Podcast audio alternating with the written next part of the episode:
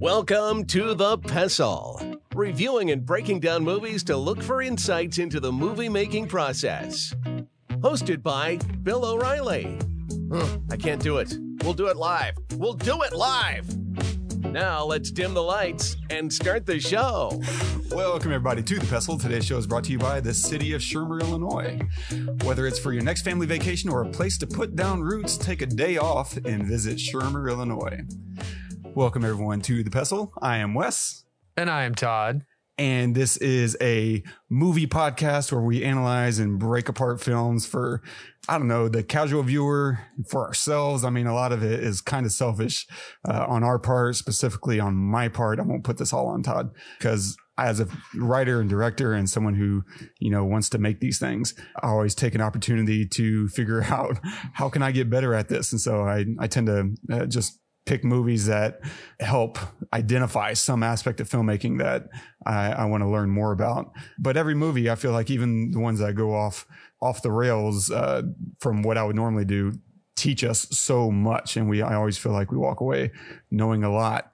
But today we have someone else who is also, in addition to us being filmmakers and writers, we are joined today by a special guest, Dave Jasmon, who has been a professional writer for over 17 years. He's written for Rooster Teeth and Meow Wolf. He has a sad existential cheese comic called Truth Cheese.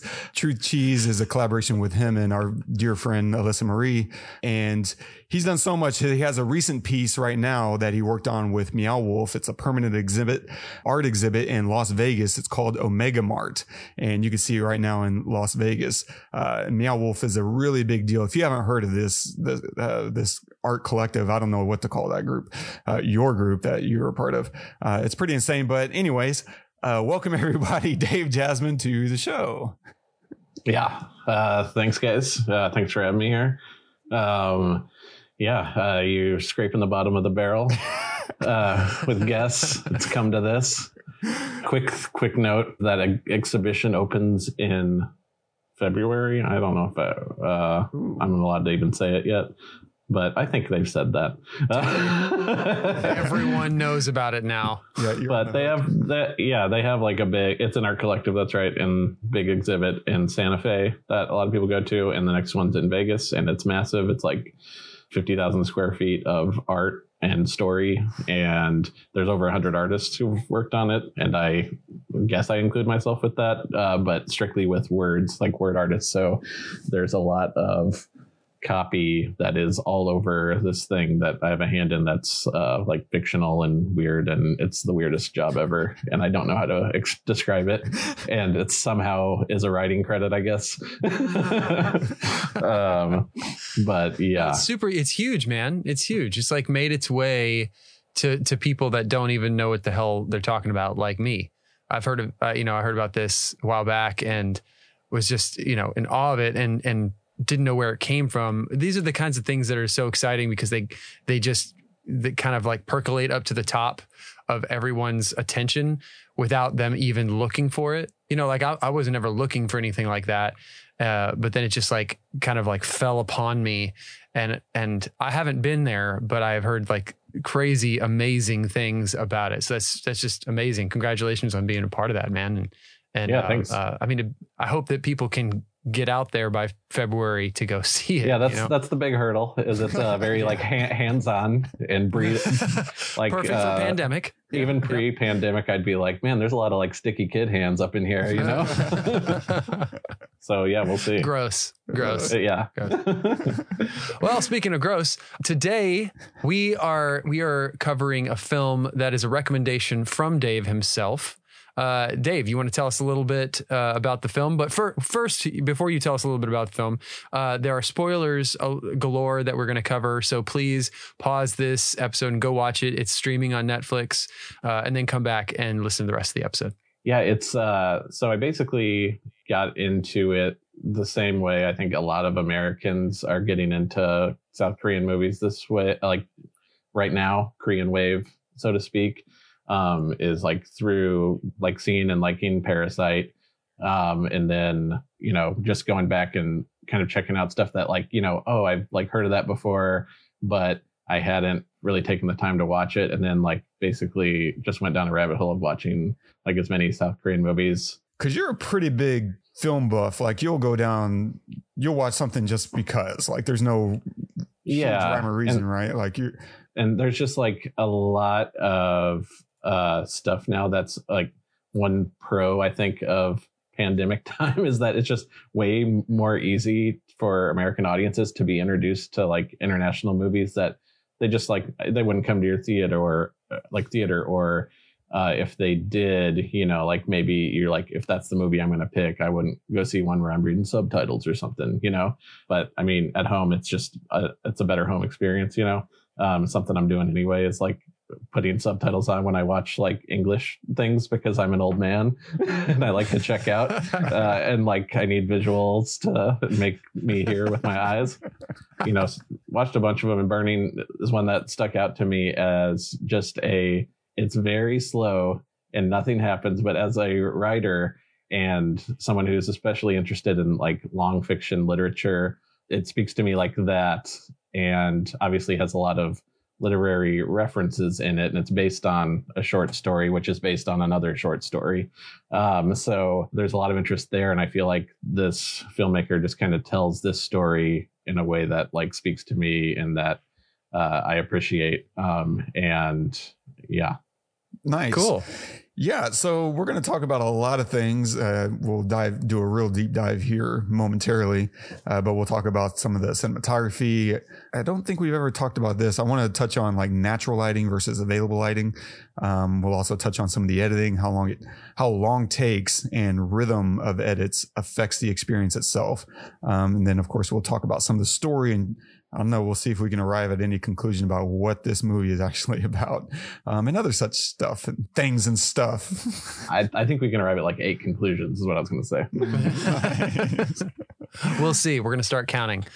All right. So I'm going to butcher this synopsis completely. Here we go.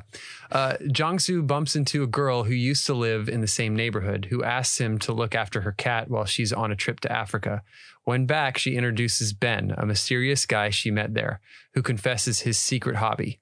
Directed by Chang Dong-li, screenplay by Jung-mi-oh and Chang Dong-li, based on the short story by Haruki Murakami, cinematography by Kyung-pyo, starring Ah-in as Lee Jong-soo, Steven Yeun as Ben, and Jong Seol Jung as Jaime.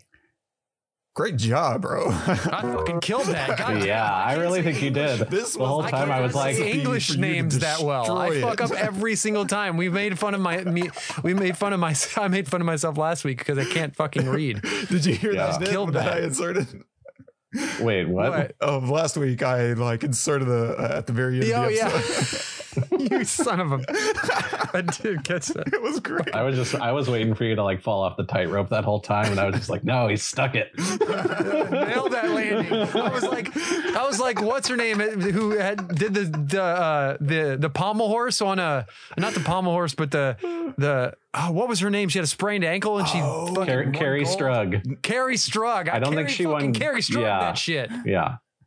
Well done. She helped the women's team win something. Stuck it.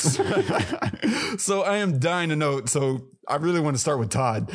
This I don't know why Dave likes rom-coms so much, but what was this worth 2.5 hours? Did you feel like this was well spent, or is it time you wish you had back?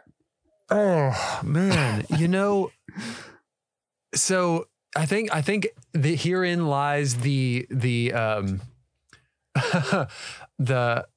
what's the term? The not uneducated, but I'm like a salt of the earth kind of dude, right? And so watching a film like this where I'm not like part of Meow Wolf and I fucking get it, right? Because you got to get all these things if you're like a Meow Wolf artist.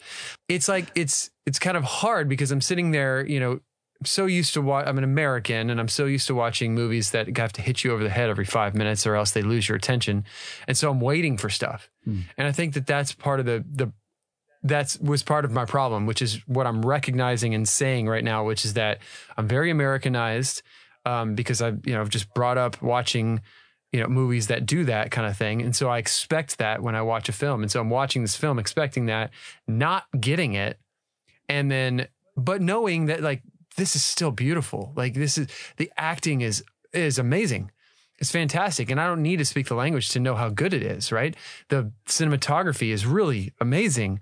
The story itself is really amazing. And it made me feel almost like this is like real life. Like this is kind of like the boring shit that happens in real life. This kid is bored out of his skull. Like he has nothing really to do, right?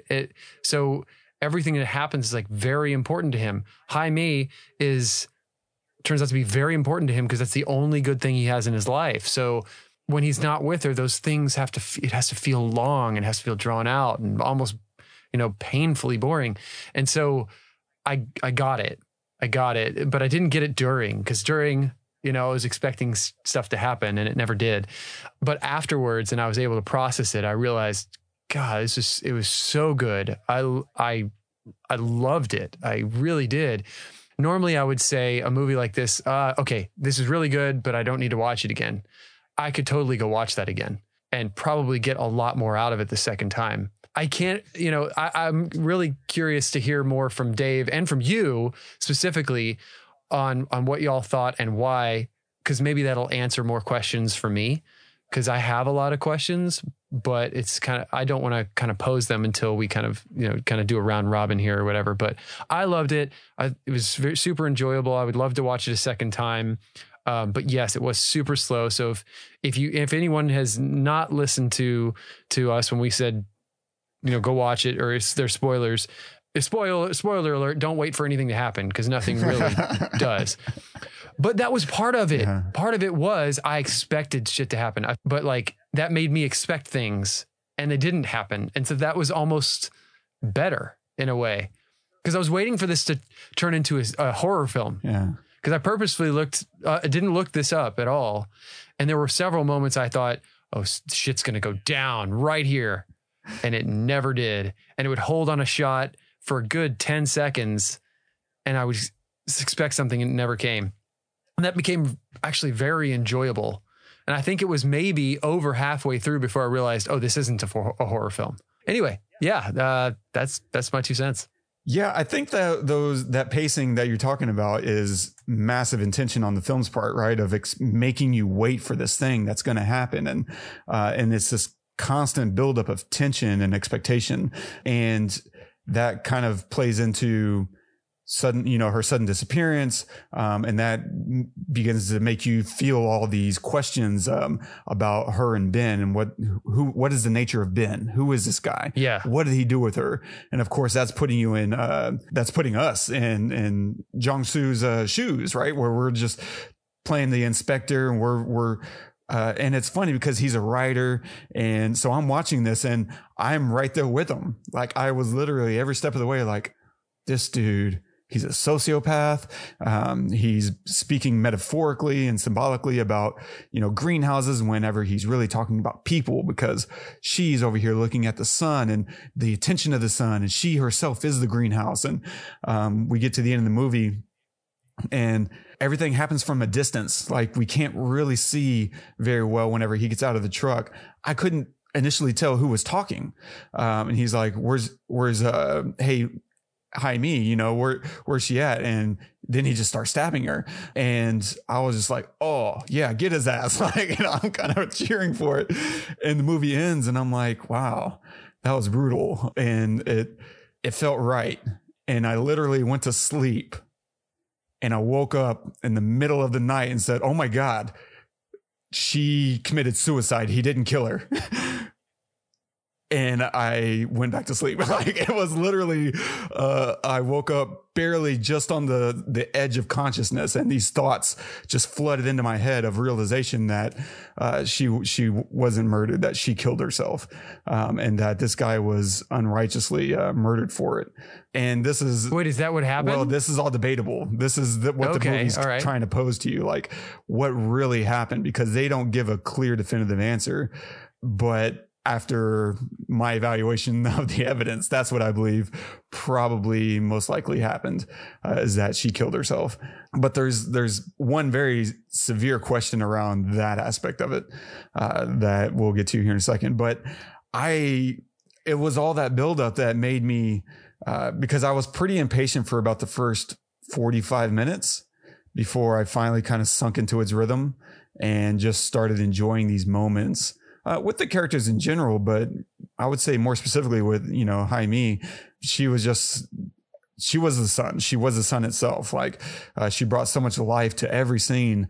And I think the real sadness of her character is the fact that she didn't realize that she was the sun, that, you know, she spent her life in this lonely, abandoned, destitute spirit, not realizing how much life she was giving to people around her. And to suddenly, you know, have that snuffed out one way or the other was a loss to the world. And we feel that loss. We feel that loss in the film. After she leaves the movie, there is a massive gap for the last hour and a half of this movie of her lack of presence there.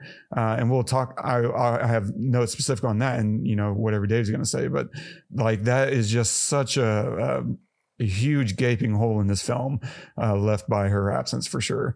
And we more and more empathize with Jong-soo as he's kind of driven into madness, as he really delicately explores her life and the circumstances which may have brought him into it. Of course, he's so single-minded in his, and I love that he never says it. This is something that's never spoken out loud in this movie, is the idea that Ben killed her. No one says it out loud. Yeah. He just acts on it, and we know it. We believe it. And that to me is just one of the master strokes of storytelling on their part, is they got us to believe something that was never once spoken aloud. That's incredible storytelling. And it's just piece by piece. They build that case against Ben, tiny piece by piece. And I love it. It's so clever. You know, it starts with this, the first time we effectively meet him, right? They go out for dinner and he's just like, hey, he laughs. He laughs at her tears and says, I don't know how to cry. Like I never feel that. Yeah. It's like, whoa, never cry. You're a douchebag and a half. But even after she leaves, they start making us believe that this is a pattern with him, that they introduce us to a new woman in his life. And we see kind of the same pattern that we saw with Jaime, and we see him go through that. And so they just very methodically build up a case against him without ever saying a word. And this is definitely, I mean, Dave, you were mentioning like the idea that you like to study this kind of stuff where it's very story driven. And I can see why, because we spend 2.5 hours on a film that, once you get to the end of it, doesn't feel like 2.5. Like the runtime makes this a hard case for me to hit play again, because if I just hit play, I'll be glad. But knowing ahead of time that this is about to be 2.5 hours, it's like, and nothing happens. But Dave, by all means, weigh in. I assume you like this movie, but that's not a certainty. Yeah, I love this movie. And I have like 1,000 things running through my head based on everything you both said. First of all, like Todd, I don't think you have to feel a sort of way about how you interpreted this movie, because I had the same feeling the first time I watched it, which was like, I definitely am missing a lot here. And I did want to go back and watch it. And it was like on repeat viewing said a lot of things kind of clicked for me. I had one interpretation of it that kind of got wildly upended as well. When I thought about it more and like talked to my wife about it afterwards, kind of like Wes was describing. But yeah, like in the same thing, it feels like a horror movie. And I think that's intentional. Like you feel that tension the whole time, waiting for like the shoe to drop, which, to be fair, something does happen like 2 hours and 20 minutes into the movie when he when he stabs him. You know, that's the one thing that happens. Yeah. And that's the, you know, it's just a 2 hour 2 hours and 20 minutes long build up to that hammer. Yeah. Which is great. And it's also the huggiest stabbing I've ever witnessed in a movie. It's gentle and tender, and it's beautiful. It's loving murder. Also, basically, I'm very interested now at diving into Wes's interpretation of the suicide theory, because my understanding of the movie is that they try to set you up for it's one or the other of kind of a Lady and the Tiger. She was murdered by Ben. You know, this is what the movie wants you to believe. Or that she just left and disappeared herself like many other young Korean women, like the movie tries to tell you, because of their debt. And it's just something that happens, and it's something that this writer can't deal with. And that the last half of the movie is him writing the murder to justify in himself his inability to like deal with this loss, you know. So he's making a villain out of Ben in that interpretation of it in a way that might not even be there, because everything that we get that's physically evidentiary towards Ben being a murderer happens after her disappearance, if I have that correct in my rewatch, and I'm pretty sure I do. Yeah. In terms of like the cat being in his apartment, the watch from the beginning showing up in his place, like all that stuff could theoretically be just written by Jung-soo, who we do later see in a shot reverse angle from where we see him the rest of the movie in Hae-mi's apartment that is now decorated differently. He seems to be like living in it, maybe, or just, you know, visiting it and maybe imagining himself in it. There's a lot of ways you can take that, but he's we get reverse angle because I think we're meant to say that, or meant to think that maybe he's making all this up and this is him typing it out in this moment. Oh, that's interesting, because I take that, I feel, go ahead, short snippet, like I took that as instead of seeing him connected with her through the brief, beautiful magic moment that the Seoul Tower provides, it was instead juxtaposing him against a city and kind of emphasizing how lonely he is and how alone he is now with her absence, which probably still plays into. You know. And that's what I like about it, too, is because I feel like you can watch it and think that same thing and it's right. You know, you can't say it's not right. And that's what I love about the writing and the story in this movie, is that you're meant to think all these things at once, because I think that's what it's about. It's about all of those things, and like the way a writer maybe comes up with these things, but also like with the Jung-soo character, but also just that character's place in his class and his society. You know, like the movie goes out of its way to, you know, kind of make a point about the working class and, you know, the jealousy that he has of Ben's character. And then also his place against like North Korea with like the propaganda that he's backed up against like all of his life, you know. So there's all those things going on at the same time. And I feel like the movie pulls it off in telling a story that makes you like, you can follow all those threads individually if you want, but they're happening all at the same time, which is, I think, like what Todd and I experienced the first time. You're like, wait, like, I would have to rewatch that to like get all of those things and track it, because if you're busy thinking about one, the other one's happening right in front of your face and you're not even realizing it, you know? Yeah. Like the thing I appreciated most about this is that like there's not a lot happening, but there is a lot happening with the words of the movie, like from the jump, and with a lot of the visuals thematically, like that early scene you're talking about, Wes, where she falls asleep in that little cafe, diner, whatever you want to call it, when she uses that quote that actually is from the source material short story, like the "Forget That There Isn't a Tangerine," like to describe how she pantomimes. Oh, I loved that. I mean, that from the beginning of the movie is describing the feeling that Wes had, which is the absence of this girl when she leaves the movie. Like, in order to get over her absence, you need to forget that she's not there, you know? And I just love that they laid that seed right in the get-go, like right in your face. And for the rest of that movie, yeah, you're absolutely right. Like, where I think the minute Hae-mi's gone, you feel her presence there the whole time. And they laid it with those themes that Wes is describing, the sun, the greenhouse, like she is all those things, to the point where I was struck, like on the repeat viewing, when the phone call happens from Hae-mi, that you hear a phone drop, footsteps running away, that's my argument against suicide, because you hear footsteps running away.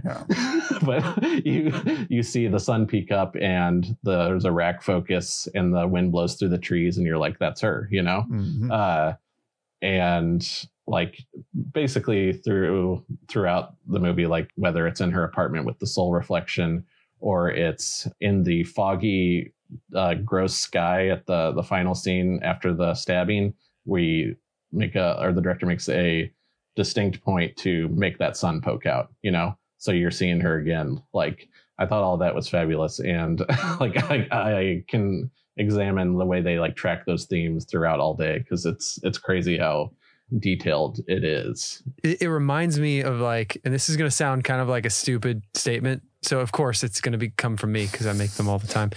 If you were to take a book, it sounds stupid. If you were to take a book and make a movie out of it, like seriously, yeah. and I know that sounds stupid, but I don't mean adapt a book. I mean like this is a book, because books, they don't give you everything, you know, like part of the reason why everybody says, oh, the book is better is because you make it all up in your head. It's like they paint the picture, they give you the descriptions, the metaphors and everything and the analogies, and you build that world in your own head.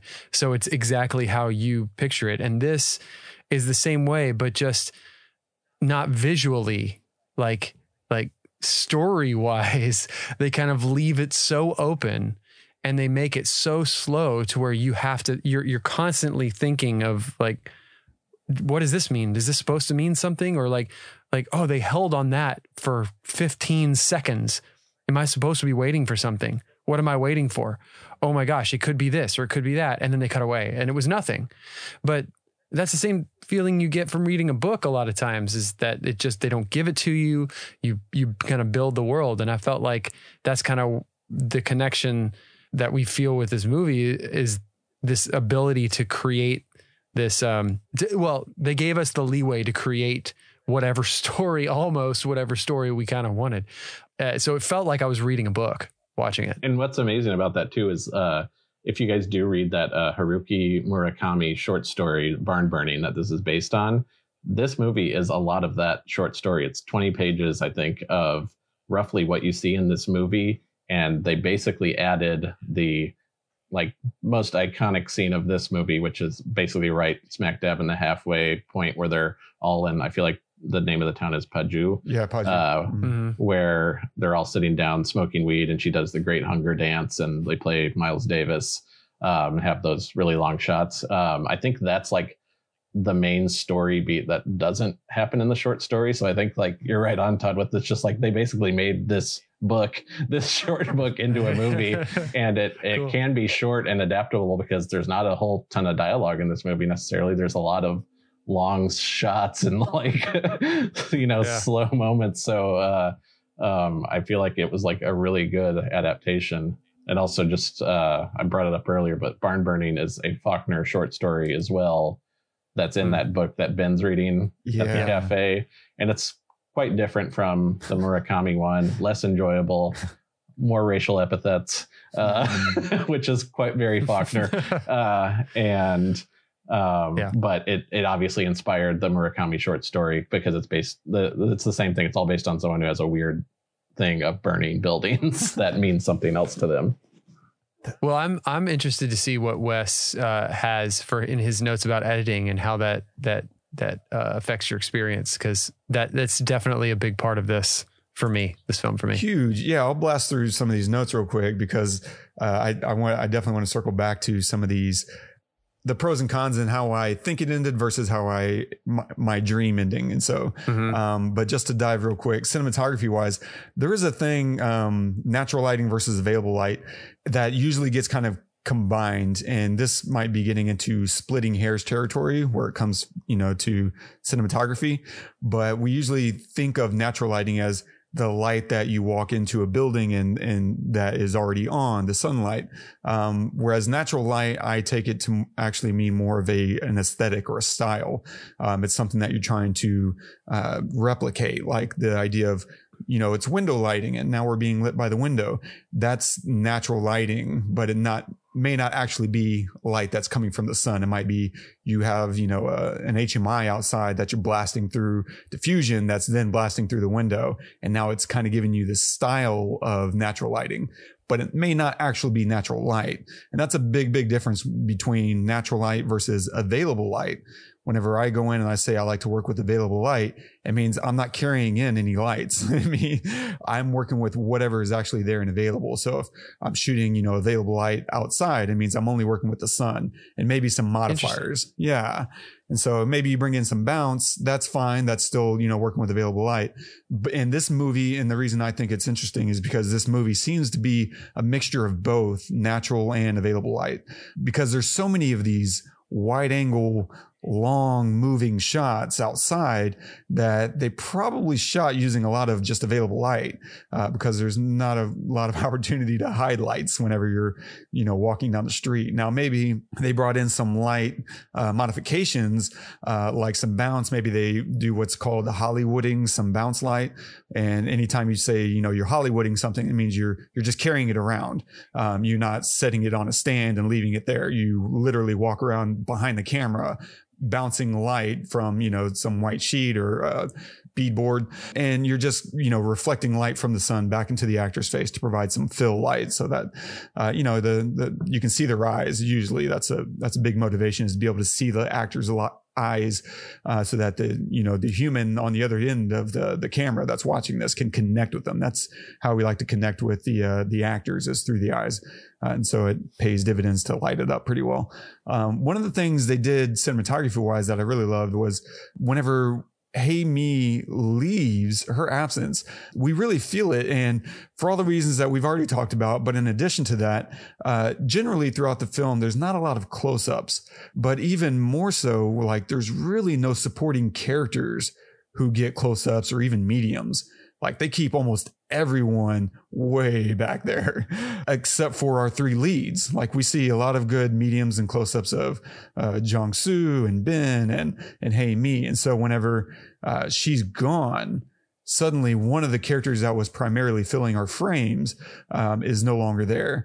And so we really definitely feel that. And of course, her energy is just unmatched by any of the other characters. Like, Ben and Jong-soo do not have nearly the same amount of energy that she brings to the screen. And that's by design, of course. I'm not saying, you know, those are bad actors. Like Todd said, they're incredible. Everyone in here. I was especially impressed with Steven Yeun. Like, we're so used to seeing just kind of one style of acting from him. I'm thrilled with what he did in this, and I am definitely, whenever I see his name pop up now, it's probably going to be something that I sit down and watch, just because of how impressive he was in this movie. But another cinematography trick that they played was the Porsche, when we're doing this whole, you know, I don't know, Magnum PI or whatever, like spying on this guy, and we're rolling through him in traffic. That scene in traffic was really cool, just because that's a gray Porsche. It's not like this lime green thing that's just going to pop out on the screen. And we shoot so wide that you need to make sure, when we're shooting from Jong-soo's perspective, we need to make sure the audience is looking at what he's looking at, which is this gray Porsche. Gray is not a color that's going to pop on the screen. And so in order to draw your attention to that in traffic, again, this is in traffic, there's a ton of cars, they're just in wall-to-wall traffic. And the smart, easy thing that they did with that was to make all the other cars in that scene white. Literally, if you watch that scene, every single car in there is white except that Porsche. And of course, with the lines and the composition, it also helps to draw your eye directly to what they're looking at, what he's looking at. And we already know we're looking for a Porsche. And so all those things play in very, very nicely to make sure, you know, watch the birdie, watch the Porsche. And diving into, it's kind of a mixture of writing, story, and editing, cinematography and editing.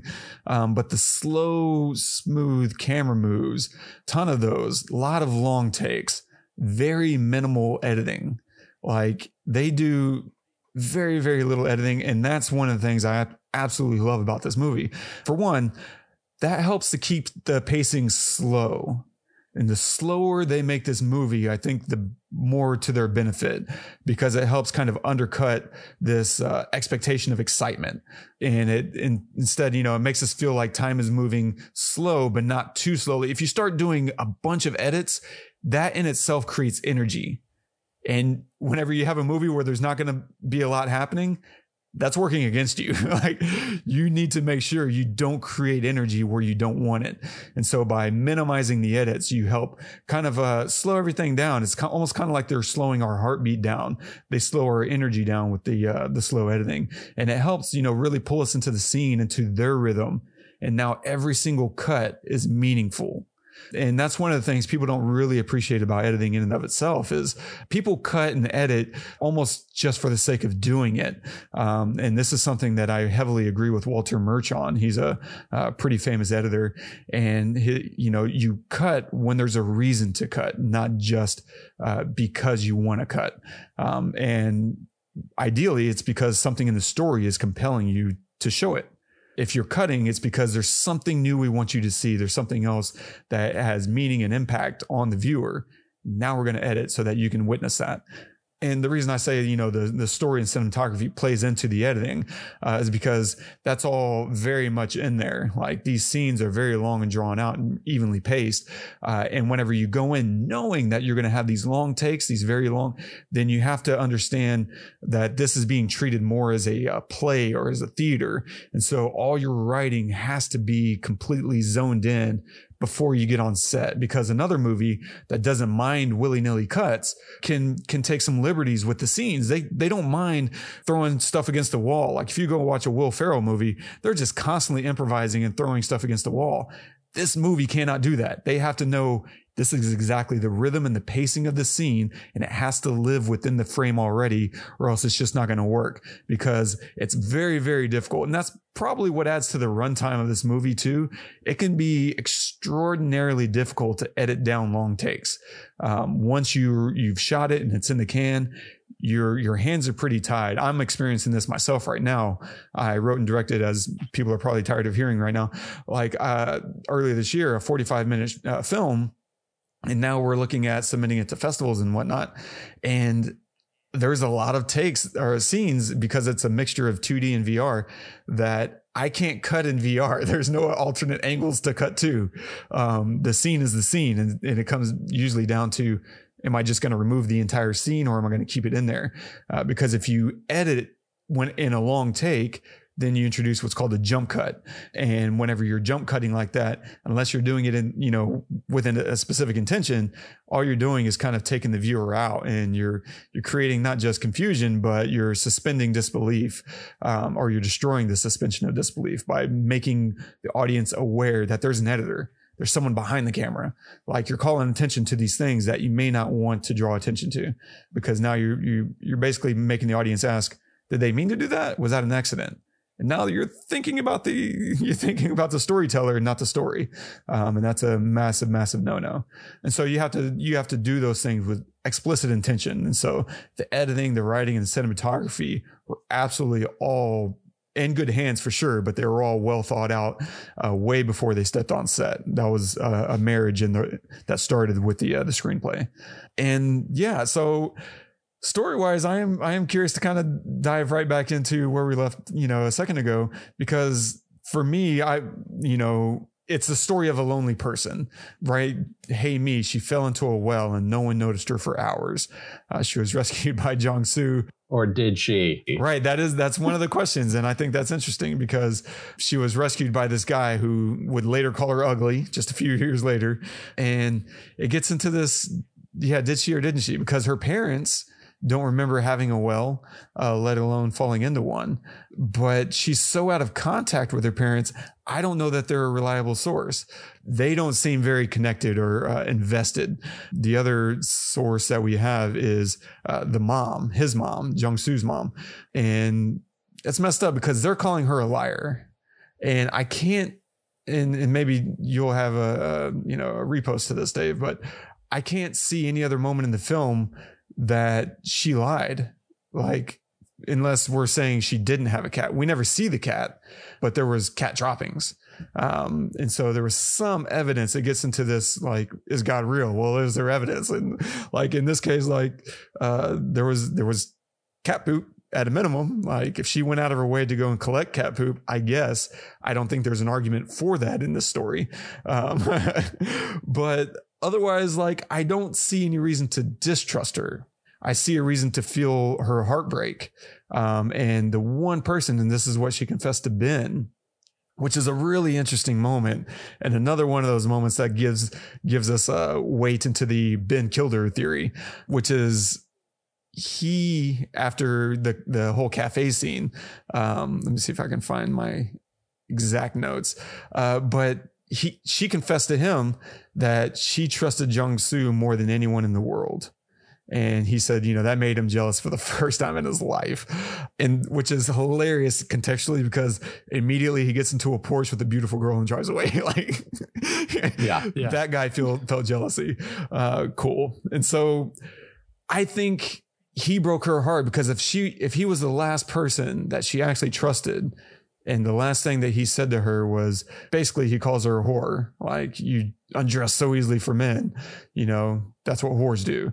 You know, that was kind of the last straw maybe for her. I feel like that, you know, she just had her moment of, you know, the great hunger dance that she performed on the patio at sundown. And that whole scene in and of itself was really interesting, because we're watching the sun fade and we linger so long, and then we slowly pan over to the coming night. And I took the night, you know, much more metaphoric to be, you know, there is no more sun. And in that way, I took it as death. But I suppose you could definitely take it as, you know, the sun sets, but the sun comes back. I don't know. But that was my interpretation. The thing for me, because the cell phone, so getting back into... She ran away. The cell phone is an issue, because for one, we hear the footsteps and we hear someone pick it up, but it sounds like the footsteps come back, but that could very easily be someone else coming and picking up the phone, turning it off. And the phone is disconnected. I feel like the disconnection would have had to have come from her, I think. And I don't know. I don't know. Yeah. I mean, I guess that's at the end of the day, that's, the best answer is, you know, we don't really know. It's a Lady and the Tiger affair, where you kind of choose your own adventure. But to me, everything was pointing to she was supremely dissatisfied with life. All the indications were she was going to kill herself. My problem with the idea that she ran away is, it's pointed out a number of times, she doesn't have any money. She's broke. And any money she saved up, I would have assumed was spent on a trip to Africa, because later in the film, in that cafe sequence, Ben says that she was broke. He's like, she didn't have any money that I knew about. And if there was one person that could have given her money, it would have been Ben. He didn't seem to be overly concerned with the affairs of mortals, such things as money. And so she was broke. In my heart, what I really want for her to have gone to is China, right? There's that sequence where they're all talking about Chinese men actually value and treat their women well. You know, you need to get you a Chinese man. And so I like the idea that she ran away to China and found a Chinese man that valued her, unlike, you know, the men around her. But I don't know. Dave, what's your gut feeling, or where do you lean, or do you lean? Well, I don't necessarily lean. There's a lot that you were saying that I have thoughts on. I'm trying to track it back. But first off, like the scene where they're talking about China and America, they also make a point to say that, like, oh, those are selfish people. Mm-hmm. And they say that, you know, South Koreans think about others. So there is a little bit of, like, criticism there. There's also, I don't know, I'm just like, I have a little more awareness after watching it the second time of, like, the role of North Korea in this movie, and that shot you say where that goes to darkness after the sunset, they specifically point it at where the North Korea sound comes from, you know, like they're, like, pointing it there. So that's another layer to think about. I also take it very literally as the sun went down. She starts crying when the sun goes down in a way that feels not so much joyous as, like, sadness, you know. So I think that's very intentional. Also, something that struck me that you guys spoke about earlier is just in general her performance. I think this was her first role, and this is, from my understanding, that's so unfair. I know, right? So Yoo Ah-in, who plays Jung-soo, that he's, you know, a pretty big star there. American audiences know Steven Yeun. So, yeah, for that to be her first role, I think that's, I mean, a big reason why they cast her is because she exudes all those things naturally that we're talking about, that character is supposed to represent. So I think, you know, obviously a lot of it's her performance, but whatever they saw in her was just like that you are the character, you know. So man, what? How many thousand points did you make? Well, I'll just piggyback on that, because I think one of the things that they did well with not just casting her, but coupling her with the style of this film. When you're doing long takes, that's very forgiving on amateur actors. You don't have to match a take. You don't have to, exhaust yourself with, what did I do last time? You can be in the moment every single time, and it doesn't really matter if you change it from your last take. Long takes are very forgiving to amateur actors, I think. Yeah, and she's only in half the movie, too. Yeah, true. Sure. That helps.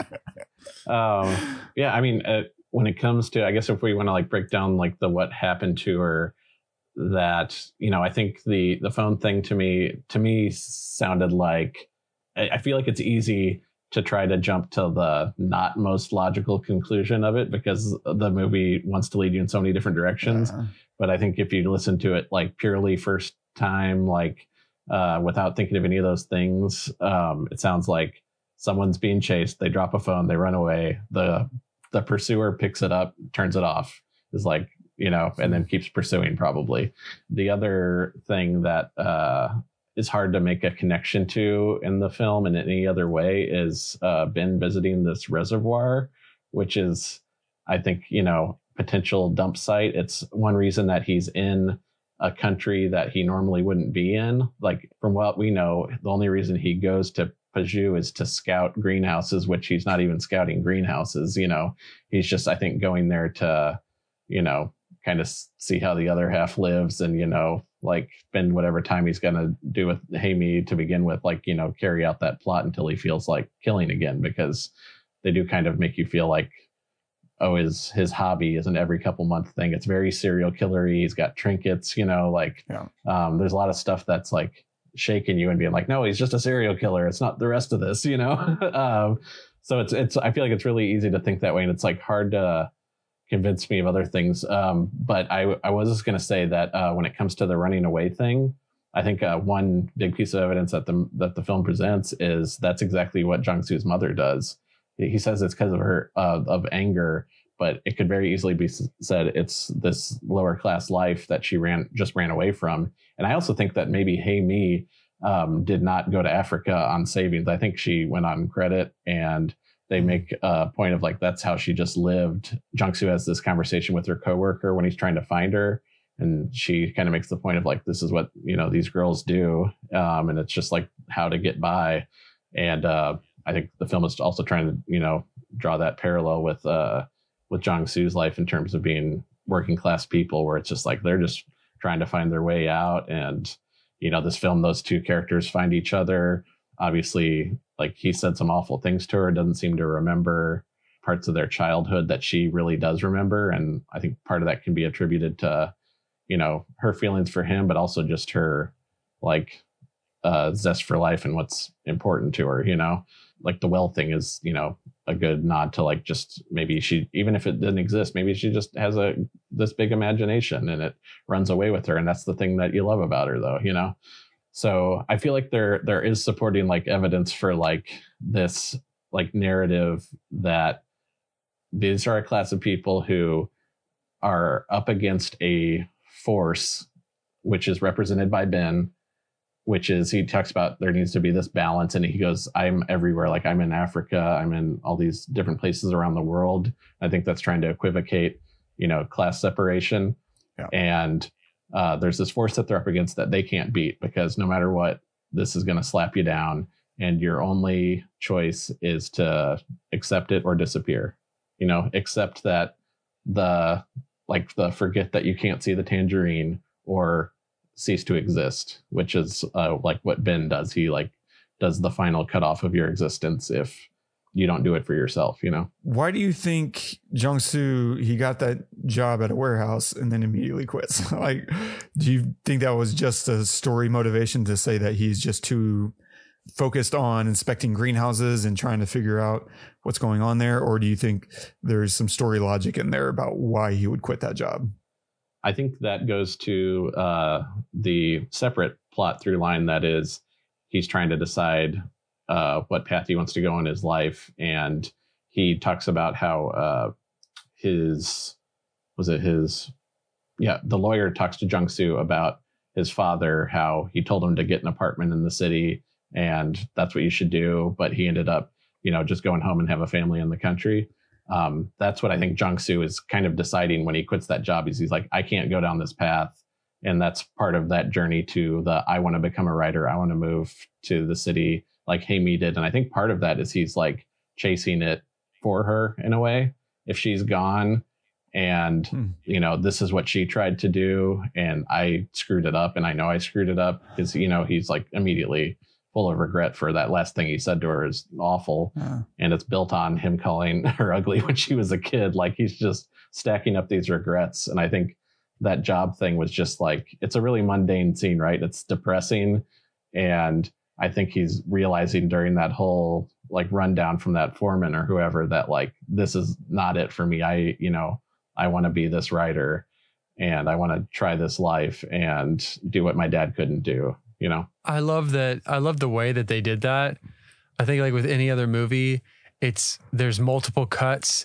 There's like a, you know, him thinking about it and then, you know, close up, I quit. And then like, you know, a cut of him walking out, you know, silhouetted by the sun outside. And then like a cut back to the guy boss just like stared at him like, what? With the clipboard in his hand, you know, cut to all the other people standing there waiting to get called on next. This was one shot. It was literally a pan from the foreman to Jung-soo to him quitting and walking out. And that's the whole scene. That's it. They were just... And they're like, that's a wrap. That's it. It was one try. And it was great, too, because they established they talked to the first two people ahead of time, and they established that Paju is not that far from this place. So it's not a question of, oh, it's going to be, you know, a arduous journey every day to get to work. No, it's, you know, probably 5 or 10 minutes. And that is juxtaposed in the story as well. Early on, he makes a point to tell Ben that he has a long journey home when he's refusing basically to take Haemi home in a moment that clearly injures her. She's looking for him to want to take her home. And that's like another of the insults that is stacking on her and weighing on her and making her feel lonely. So I feel like that does come back and pay off in a small way. For sure. Yeah. Because on top of her story, that's the other story I feel like that's being told is this is a story of a man who follows in his father's footsteps because he does, right? He moves back home, quits a job, stabs a man who may or may not have been innocent, but he acts out violently. He has all this pent up rage that kind of unleashes just like he says his father would do. And even though he says as a writer, he never, you know, writes anything. And it's not a matter of he never gets published. He literally never writes. We see him sit down to write and he just abandons shit. You know, he's just like, yeah, nope. And so I feel like this is, yeah, the story of for sure, you know, a lonely person in Haemi, but also a man who, you know, just follows the exact person that he probably, you know, despises. And because it's such a strange time whenever we go into the court and to hear the violent acts his dad did. And he's there. He's not necessarily... I mean, don't really know. Is he supporting his dad? Is he there just because he feels like he should be? Yeah, I think he's going through the motions, right? Yeah. Yeah, because his dad like looks at him at one point in the courthouse and he looks away. He just walks out. That's what it was. He walks out. Yeah. And he's, you know, his story for most of the movie is he's like on his dad's side. Mom ran out, right? That's what he tells people. Yeah. And then ultimately, you know, the place he comes to and then when he meets with his mom, you know, I feel like has a genuine moment of like, I'll pay your bet or pay your debt for you. And he seems to be very sincere about it and knowing that like, I've thought about you in the wrong way, you know, and like the decision you made, like I've sided with the wrong parent in this situation. Really? Yeah. I didn't get that. That's what I felt. This is also a rewatch moment potentially is just a very subtle, kind smile that I think comes from Jung-soo when he's talking to his mom that to me just feels genuine. And like, I definitely didn't get that the first time I watched it, but this repeat, I was like, oh man, I feel like he really means that. And like in his heart is like, sorry, mom, you know? No. Yeah. I think I got that. I need to rewatch that to see what you're mentioning. Cause what I got from that was I had this anger, you know, for you leaving, and I'm letting go of the anger and I forgive you, But I didn't get, at least on first viewing, I picked the wrong parent. I got I didn't have any parent. Oh yeah. Well, there's definitely that. I just mean like, I just mean in terms of the way he tells the story, in terms of just like, he places the blame on her. So saying the same thing in like a different direction, but I agree with you essentially. Okay. So I'm talking in circles. No, I think you just, no, I think you said it better actually, is that, he didn't have a parent growing up. That's very true. Yeah. And that he just misdirected the blame. So you said something earlier that was really interesting. We were talking about the ending, and you said, and I don't know if it was in reference to the ending, but it was just in general, that it's hard not to watch this movie. It's hard to watch this movie and take it for face value of what you're seeing. It's hard to watch it and just say, that happened, and that happened, so this. Because you never have a this. So they never give you the this. And there's so many thises in this movie that you don't get. You're always constantly looking. So like in the end, I found myself, and I'm only saying this because it's really interesting. I'm like following my own mental journey through the end. I saw it happen, you know, and it's amazing. The whole thing is like one shot, right? And, you know, Ben walks up to the car, and then something happens, and I'm like, oh, somebody's getting stabbed. I didn't know who it was. I thought it was Ben. So here's my whole process. I'm like, oh shit, Ben is stabbing him. Oh, you thought Ben was doing the stabbing. I thought Ben was stabbing him because Ben had all the knives, right? And, no. Jong-soo had all the knives. His dad in the garage, he opened up No. I saw that, but Ben also had a bunch of knives. That's true. He did. He had a bunch of knives. Everyone had all the knives. They weren't cooking knives. They were in his bathroom. And there was a scene where he goes in there and he grabs the case of knives and he leaves the bathroom. No, the bathroom is makeup, and they show him later applying the makeup to the next girl. Yeah, they have similar cases. I totally get why you would confuse them. But they do make a point to show Jong-soo look at like hunting knives, like stabby hunting knives. Ben has the cooking knives, and he also has a makeup kit. I do remember hunting knives, because that happens at first when he first gets to the house, right? Yep. Yeah. When he first gets to his dad's house, right? And I think the makeup kit is another, you know, point for serial killer. It's ritualistic, you know. Like, why are you sitting down putting, you know, makeup on her? Yeah, putting makeup on her unless this is what I do before I kill you, you know. Yeah, before I kill you. They're not just like normal behavior. Yeah. Do you have any idea what that art installation is with the burning building? No, I wanted to look that up though. Yeah. But there's so much burning in this movie, from the smoking to you know, they burn the mom's clothes, like everything is burning all the time. But anyway, so the end of the movie I think is interesting because it's like, you know, a lot of times in films, you know, when you switch perspective, you know, they may do it back and forth or something like that to like kind of toss you in different directions. But this one, again, like with the only thing that happens, saves that for the last shot of the film, which is you're basically seeing it from Ben's POV, like experiencing like the audio and the visual from that angle, which I think is the director trying to make you think that maybe this is basically Jong-soo's way of acting out his anger through his writing, and that this is not happening. This is the big tell in that theory, right, is that I switched the POV on you, because I think that theory of how basically the second half of the movie is Jong-soo writing it all out and making Ben into the serial killer. That's like the moment where the director says, and this is, I'm putting my stamp on it, you know? Yeah. Because I feel like otherwise it's, I don't know. I think I like to think that way, because otherwise it's very sad that Jong-soo basically ends up doing what his father did, acting out in anger. He does, you know, have this cathartic newborn thing. It's like, but you killed a guy. And, you know, I feel like I don't want to think of the story ending that way necessarily, but even though a lot of the rest of the movie is telling me that, and I already made that point earlier, which is this is an inescapable existence of a class that you can't get out of. So it's like that definitely supports that point, but at the same time I'm just like, oh, it's just sad. It is. And I just have a hard time buying into, if for no other reason, the bin killer theory. And even, I mean, that's a really interesting idea that some people think, you know, this was the second half of the movie is a writer, is Jung-soo writing it. But even that wouldn't make sense in the context of that final scene where Ben is asking him, like, where's Hey Me? You said that, you know, you were bringing Hey Me with you. Where's she at? And then he's being stabbed. He's like, well, I thought about that. And my answer to that is that if you're writing someone to be a serial killer, they play it to the bone. Yeah, exactly. He wouldn't be like, why are you talking about Hey Me? I killed her. Like, you know, he's up to that point is still playing dumb, you know. He doesn't know it's coming, you know. He's just, you know, playing out the act that he'd been the whole time of playing dumb of like, oh, she's missing. I haven't seen her. Have you seen her? You know, I think that was just a continuation of what he had been doing that whole second half. Every time Jung-soo asked him if he'd seen Hey Me, it was just playing dumb.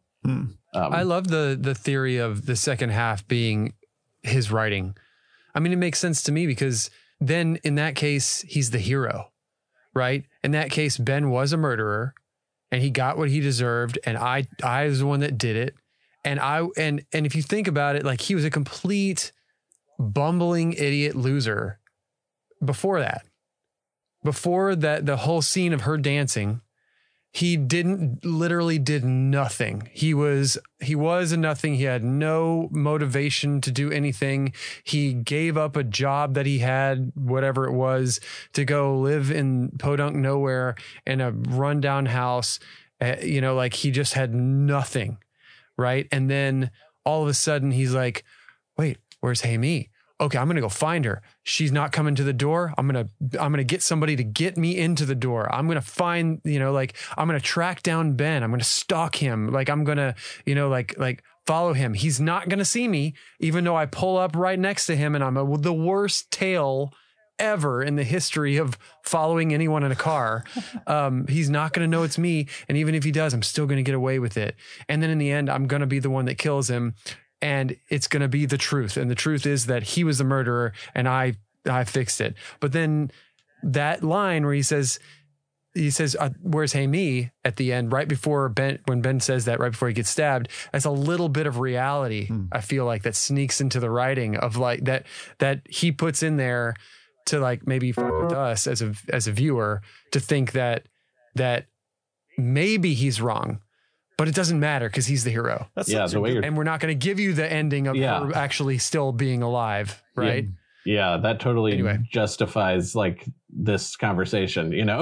Like, yes, exactly. we're talking about it because there's a purpose behind it. Like, you definitely did that intentionally. Yeah. But yeah, no, I just feel like if you're going to tell part of the story, which they clearly are, that like one path this guy's trying to take is being a writer, and it's kind of a decision he has to make because he's not doing it. He's not doing it. Like you're saying, he's a loser. Like and Wes made the point earlier, he just wasn't writing. We kept not seeing it.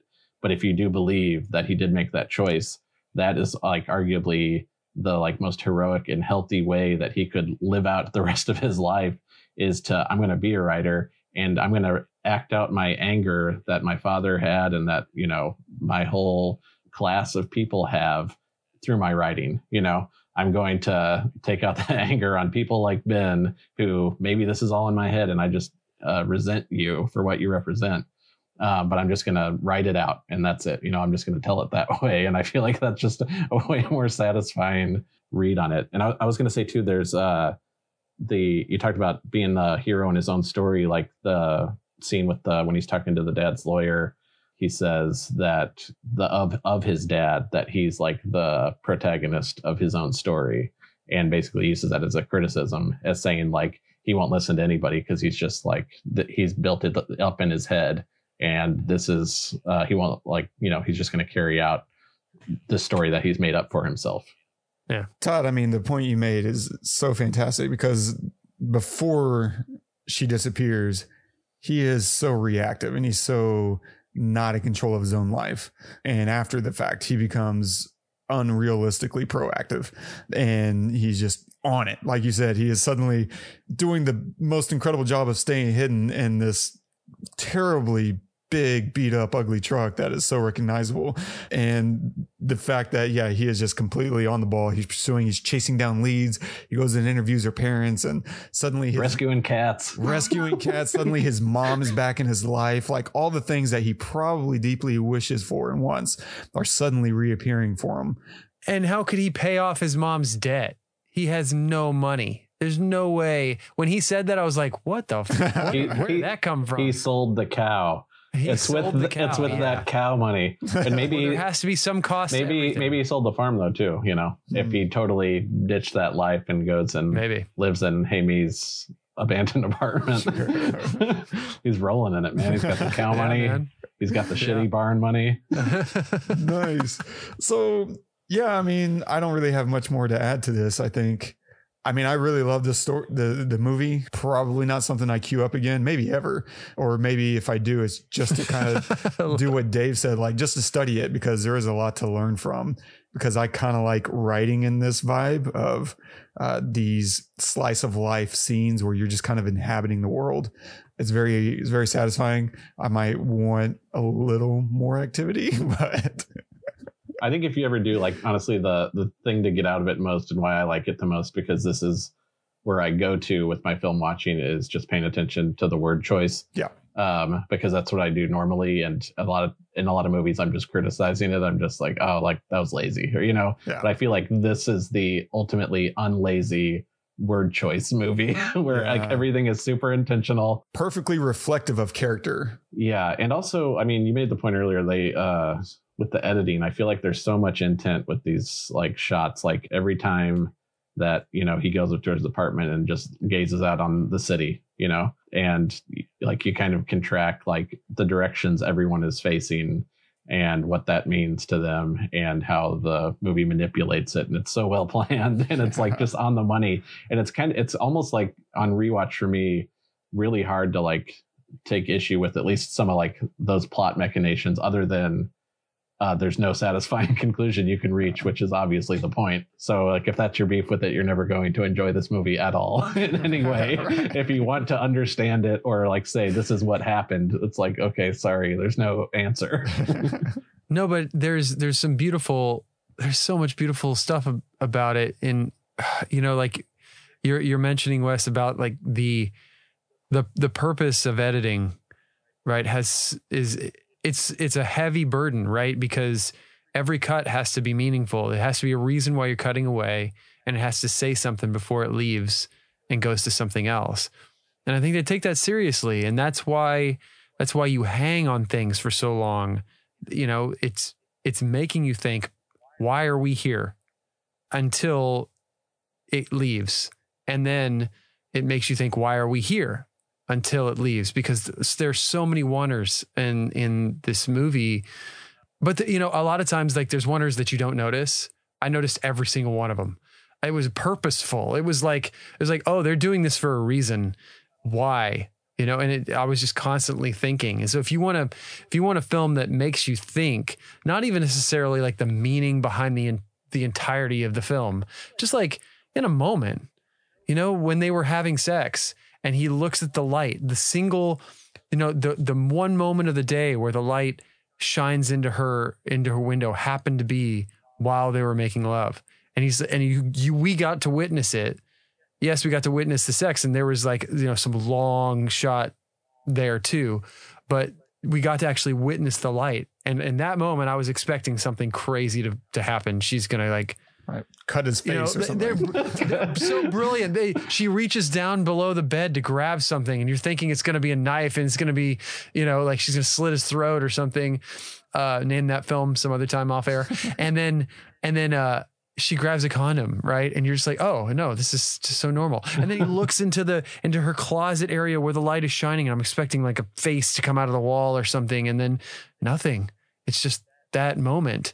Right. And there's all these little bitty moments that make me like think, wow, that's just so beautifully done.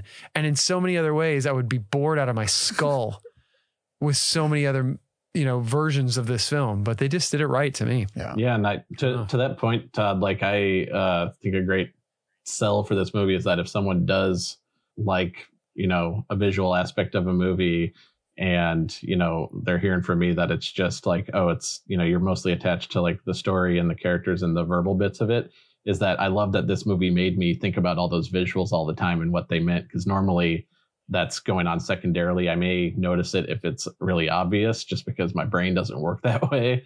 So I won't see the things that Wes sees that are like probably very clear to him, you know, like, oh, they were doing this and this was that intent. Like, but this movie made me do it in a way that I feel like was at least instructive and like made me enjoy this film in a way that I don't typically enjoyed films, or, you know, I'm thinking about them in a different way.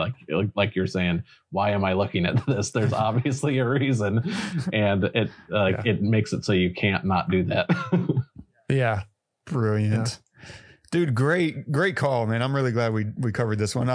I was terrified of the response after like I said, like hearing like you guys talk about nothing happening and like having issue with that in other movies. I'm just like, oh man, like you want a nothing happening supreme. Well, I think that is, I'm really glad we did this movie for that reason. Like, it's not that we have to have stuff happen in films all the time.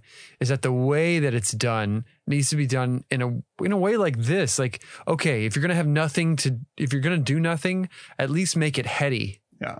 Right. At least make it so that I can live in my own head and create a world, you know, in my own head with what I'm seeing, rather than, you know, you either give me nothing and it's really good, or you give me a little bit of something and maybe you're painting too much of the picture for me and I'm not able to build the world out in my head.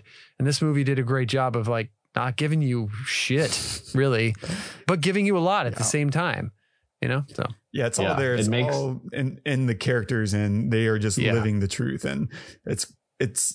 And it's the kind of the fun thing about human nature is we're experts on people for the most part. I mean, you have, you know, certain classes of people who aren't as good as others, but generally speaking, we're very good at people.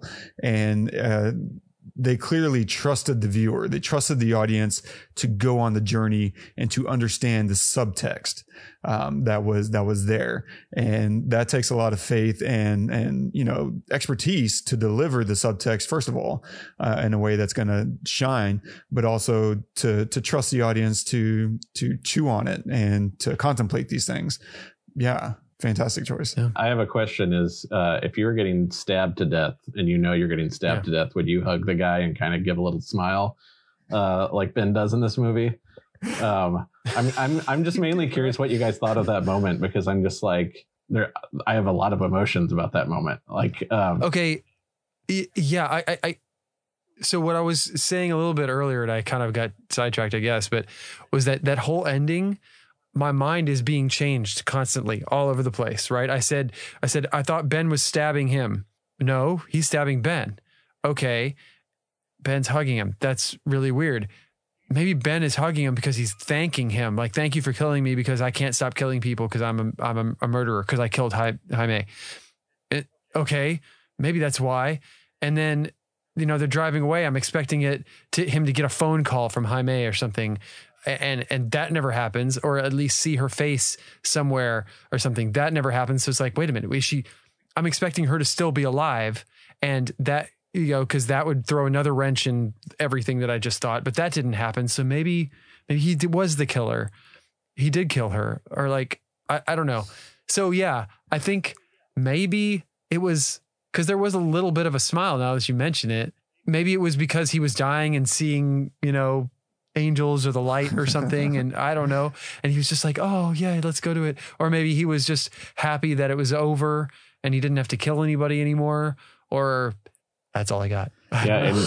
Or maybe, you know, maybe Jung Soo is like writing that for himself and saying like, you know, you're gonna be okay. Like, yes, there's just a lot to and I feel like the fact that like just Steven Yeun in that second does all that with his face in like a second is fantastic. Yeah. And that's why I love this movie, is there's a lot of things like that make you think all of these different things at once. And it's super challenging, but super stimulating to me, and like why it keeps my mind going and why you may wake up at night and be like, she killed herself. I'm watching that moment, and I guess I'm waiting to see, is he going to cry? Like, I'm seeing the intensity in his face, and he's slipping away. And I'm wondering, is he finally going to kind of reconnect with humanity at this point? But he just fades. And the whole hugging sequence I took as kind of his last defense mechanism. This is the last thing I could possibly do. He's already lost the strength war. And now I feel like there's a Sun Tzu quote somewhere in there about, hugging your enemy prevents them from attacking you, kind of thing. And so maybe that was the last thing that he could do. Like, maybe I can call him compassion, or maybe I can just prevent him from hitting me again by embracing. I don't know. That was maybe my insides will stitch themselves with love. Because you kept hoping he's going to beg or something. Yeah. Yeah. And it's almost like, I don't know. More infuriating that way too. If you're like trying to find some catharsis out of it, is it just like, you're never going to really win this moment. Like, I'm going to smile my way out and there'll be another me coming behind, Oh, interesting. Again, there's just like so many different ways to take it. And I just thought it was a fantastic moment. Yeah. That and the whole Great Hunger scene to me are just like so memorable and will stick in my head forever. Yeah. Yeah. Concur. Yeah. Always good idea to pick Miles Davis too. Right. You never fail. Yeah. And to have like a dude leaning smoking up against a car, I'm just like, this is just cool. Yeah, good call on this film, man. Well done. Loved it. So, Dave, what are you going to recommend this week? Oh, so basically going down just recommending another South Korean movie where things do happen all the time. And it's also very emotionally satisfying, is Train to Busan. It's a zombie movie, and it's one of the best zombie movies I've ever seen.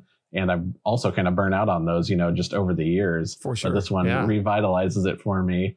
And I forget the actor's name, but the guy who plays the son in Bong Joon-ho's Parasite has a side role in this. You'll recognize him. But it's fantastic. I feel like it's from around 2007, maybe off the cuff. So watch all the South Korean movies. Wow. I'm going to go watch that. Nice. What do you got, Todd? I'm going to recommend this another film, and I believe it's on Netflix, called Hashtag Alive. And it's another South Korean film, and it's got the same guy, Ah-in, that's in this film in it. And it's like this kind of pandemic style thing where he's like, finding out what's happening outside of his apartment, through his phone. I don't want to give too much away, but yeah, same actor. It's awesome. Cool. Nicely done. Yeah. Well, y'all both kicked my ass this week. I am going to recommend something that most people our age have definitely seen, but maybe you haven't seen it in a while. Or maybe you skipped it thinking you had seen it because it's such a well-known movie. I'm going to recommend Say Anything. It's a classic John Cusack movie, Ione Skye. It's Cameron Crowe's first directorial debut. And the reason I'm recommending it in light of this movie is it's a little different than the way you probably remember it. There's a little bit more drama and more arc in some of those characters than you would anticipate in what is probably perceived as a rom-com. I don't think there's almost any comedy in there. I consider it kind of a romance drama. But yeah, so Say Anything. We'll, of course, have all those in the show notes. Stay tuned. Next week, we're going to have our third and probably final guest of this series. This has been really fun. We're going to have Scott Garrett Graham in the house, and we're going to cover Amadeus. Rock me, Amadeus. And so don't forget. Best Picture 1984, right? That's correct. 1984. Do you have all the Best Picture winners memorized as well? Did you just Google that? No, but that's the year I was born, so that one's easy. Oh, yeah, that is easy. And I don't know what won in 1980. I was about to be like, wasn't Cameron Crowe's first movie Fast Times, but that was Screenwriter, not director. Correct. That's right. So, oh man, almost messed that one up real bad. Bombed. Nerd. Yeah. Nerd. Almost wrote myself off this. No chance at reprisal. Do you know the 1985 Best Picture winner? Out of Africa. Oh, you lost. No. Oh, think. Man.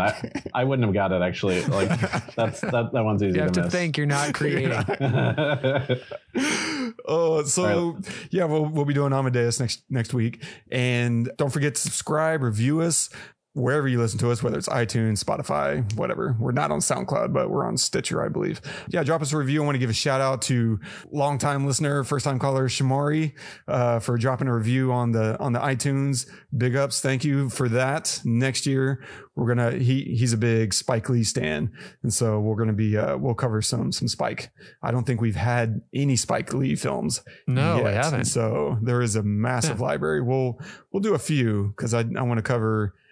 Malcolm X. I've been wanting to get to Malcolm X, the book, the autobiography, for a while, and so I want to read that and watch the movie. But there's so many. I want to do Clockers. Do Inside Man. Inside Man is. I love Inside Man. I love Inside Man. There's so it's like The Rock or like Shawshank Redemption, where it's just on all the time, and then I start watching it, and I'm just like, why did I just watch an hour and 15 minutes of Inside Man? Like, just like in the middle, no conclusion. Clive Owen, does it get better? I'm not even sure if I've seen that movie end since like the first time. I just like see middle bits. Oh, it's so good.